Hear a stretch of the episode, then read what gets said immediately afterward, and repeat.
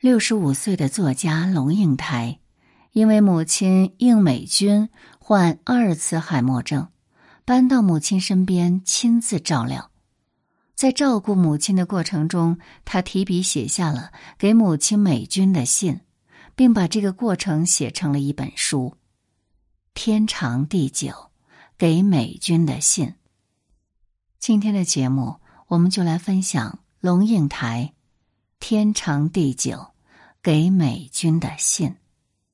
文章来源：阳光天明雅读院。美军是我的母亲，她今年九十三岁了，她还活着，可是失智，已经不认得我，不记得我，不能和我说话。事实上，她已经离开我了。说不清楚他的病症是从哪一年开始，因为失智症是那样一个逐渐的过程，就像一颗方糖进入咖啡，你不知道它什么时候就融化了。写这本书原因很单纯，我想和美军说话，可是他没法跟你说话。在我完全没有准备的时候。他已经变成了一堵墙，而这堵墙是这辈子对你恩情最深的人，是你最爱的人，最尊敬的人。我真的觉得蛮伤心的，我只能用文学的方式来处理这个问题。美军上学时用的木头书包箱盖内侧有他自己写的两行字：“此箱请客勿要开。”应美军自由开启。美军聪明极了，又非常的有个性。他的木头书包没有把警告语写在箱子外面，反而写在箱子里面。为什么呢？说明他不是写给旁人，而是写给一个已经偷偷打开的人。一定是他的爸爸妈妈，或者是他的两个讨厌的哥哥。最后一秒钟，我警告你，赶快关起来。那个时候，他才几岁呢？真是一个非常非常聪慧的小孩。他性格里有一种狂放不羁。我记得年轻的时候，他笑起来不是那种掩嘴巧笑，他是豪放的大笑，拍着大腿，笑得简直要在地上打滚。他比我爱美。比我讲究，出门一定要穿旗袍。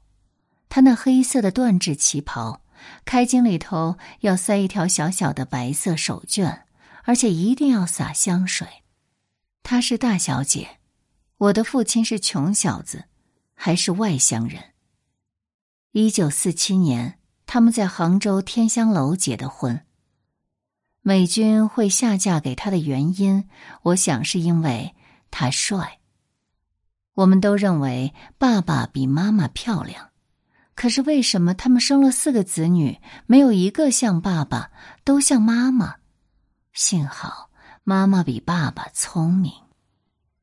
一九四九年，二十四岁的美军跟着自己的湖南丈夫，在隆隆战火中背井离乡，一路颠沛流离，最后落脚到了台湾。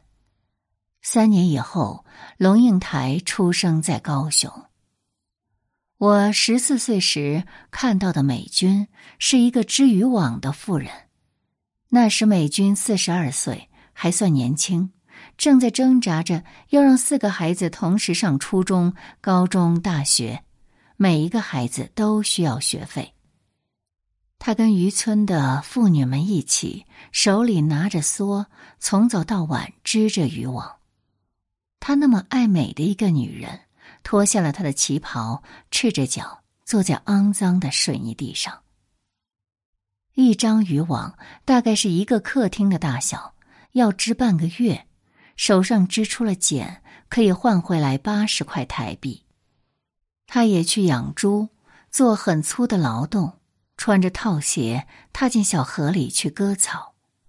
他什么都愿意做，自力更生。是因为她爱她的儿女。她的丈夫认为女孩子读书干什么？读师专最好，将来做小学老师，十八岁就可以嫁人。她替她女儿去跟丈夫说：“女儿要上大学，她如果不读大学，以后就会跟我一样。”她借钱去交了我的学费。后来我才意识到，美军其实是一个女性主义者，只不过她的时代没有这个词。十七岁的时候，宪兵队乱抓人，他就敢代表整个街坊，手无寸铁，一个人跑到宪兵队去跟宪兵理论。六十五岁，他还去纹眉、纹眼线；七十多岁了，还在问我要不要去隆鼻。他去做各种让自己美丽的事情。他还曾经建议我去隆乳。那一刻。我大概三十多岁，他六十来岁，是我现在的年龄。我们俩一起站在梳妆台的很大的一面镜子前面，我在梳头，他也在梳头。他说：“你知道吗？你可以去做什么什么什么事。”我当然嘲笑他一番。这是唯一的一次我能想起来的，我们俩之间。和女孩子有关的谈话。除此之外，他从来不和我谈女孩子的事。你要怎么选男朋友？怎么相夫教子？怎么煮饭做菜？怎么伺候公婆？从来没有过。他好像没觉得我是个女孩子，很可能是他希望我能够尽其所能的发挥我的才能。因为他自己的才能没有得到这个机会，时代不允许他发挥。我终于受足了教育，而且受的教育越高，我走得越远。他欢欢喜喜目送我远行的背影，然后他就老了，眼皮垂下来，盖住了半只眼睛，语言堵住了。有疼痛说不出来，肌肉萎缩了，坐下就无法站起。曾经充满弹性的肌肤像枯萎的丝瓜垂坠下来，曾经活泼明亮的眼神像死鱼的灰白眼珠。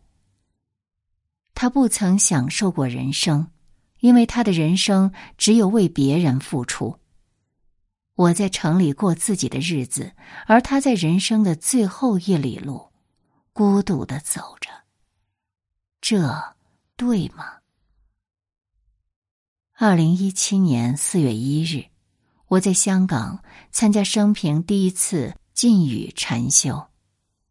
禅修的时候，就在那一刹那，我决定了搬家，搬回屏东照顾美军。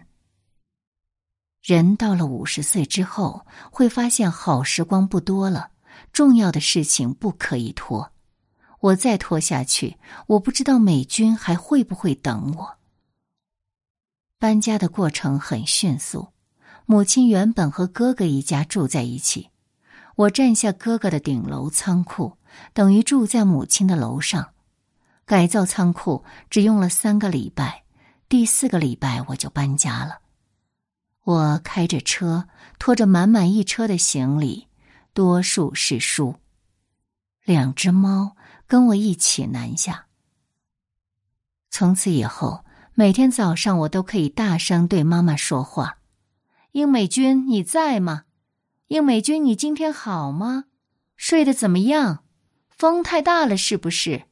等下我帮你拿条围巾了。”妈咪在。猫咪在那里就是家了。四十三年前，我离家去台北，美军一定要亲自送我上火车。我上车的那一刻，有没有回头看他一眼？我可以很肯定的说，没有。出国时，父母到松山机场送我。那时候出国留学就像永别。我进海关之前有没有回头看美军一眼？一定没有。原因是当时我的心目中是没有父母的，父母就是理所当然的在那儿，就像家里的家具一样，你不会跟家具说对不起。我离开美军时，他五十岁；轮到我五十岁时，恩德烈十六岁。他去英国当交换生，我去机场给他送行。他进海关之后，我等着他回头看我一眼，但是他没有回头，我当场崩溃，心里想：这个十六岁的小孩，怎么这么没有良心？我对两个儿子的爱虚索无度，但回想起当年我自己离开母亲时，却没有一刻想到。美军需要我，甚至是在往后的三十年中，都没有想到他可能想念我。我一心向前，义无反顾，并未为他设想过。我后悔，为什么在你认得我的那么长的岁月里，我没有知觉到我可以，我应该把你当一个女朋友看待。女朋友们彼此之间做些什么呢？我们常常约会，去看一场特别的电影，去听一次远方的乐团演奏，去欣赏一个难得看到的展览，去吃饭，去散步，去喝咖啡，去医院看一个共同的老友。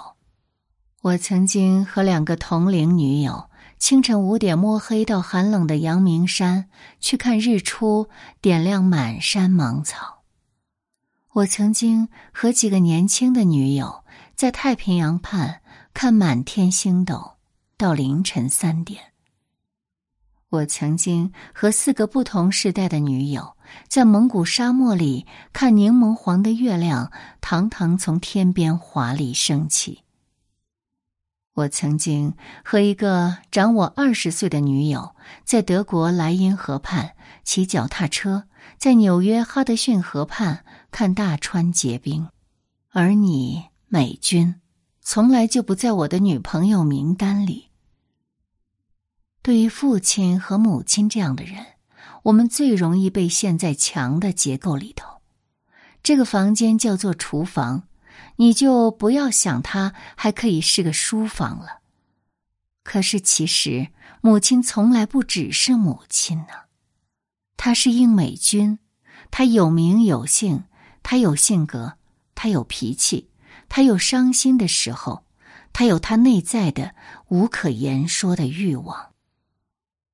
有一次，我给他念我的一篇小说，里面写到女主角闻到马身上的汗味儿。她想到了男人身体的气味，美军觉得这种描写很见不得人，不够端庄。他说：“你怎么会这样写？你知道那个气味是什么？”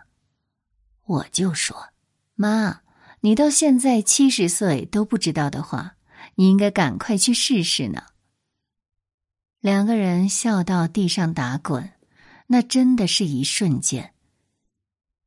其实，如果可以早一点有觉悟，早一点跟母亲做朋友，真是福分，对吧？搬回屏东这事，我晚了三年。我应该离开文化部的隔天就搬来屏东。现在不说话的他，对我是个谜。你知道，我真想念他。特别奇怪的是。他人就坐在你旁边，然后你想念他，因为他事实上已经走了。比死亡还要难以接受的是不告而别。美军将来也会去到爸爸身边，当时在葬父亲的时候，已经在旁边留好了墓位。上一代不会倾吐，下一代。无心体会，生命就像黄昏最后的余光，瞬间没入黑暗。写天长地久的最后三个月，那真是没日没夜的工作。这本书其实是有一个很大的问号。任何人将来有一天都可能是美军。任何人在每一天时间的进展里头，都在忘记，都在走向终点，不是吗？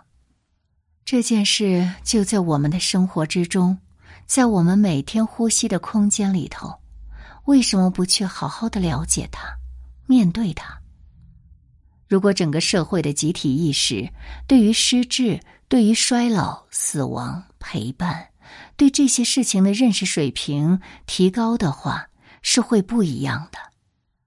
这对我来说是一种太迟太迟的领悟，所以我写了这本书，希望比我年轻的读者们，如果可能的话，你不要太迟。这个世界没有任何天长地久，你必须把片刻当做天长地久。才是唯一的天长地久。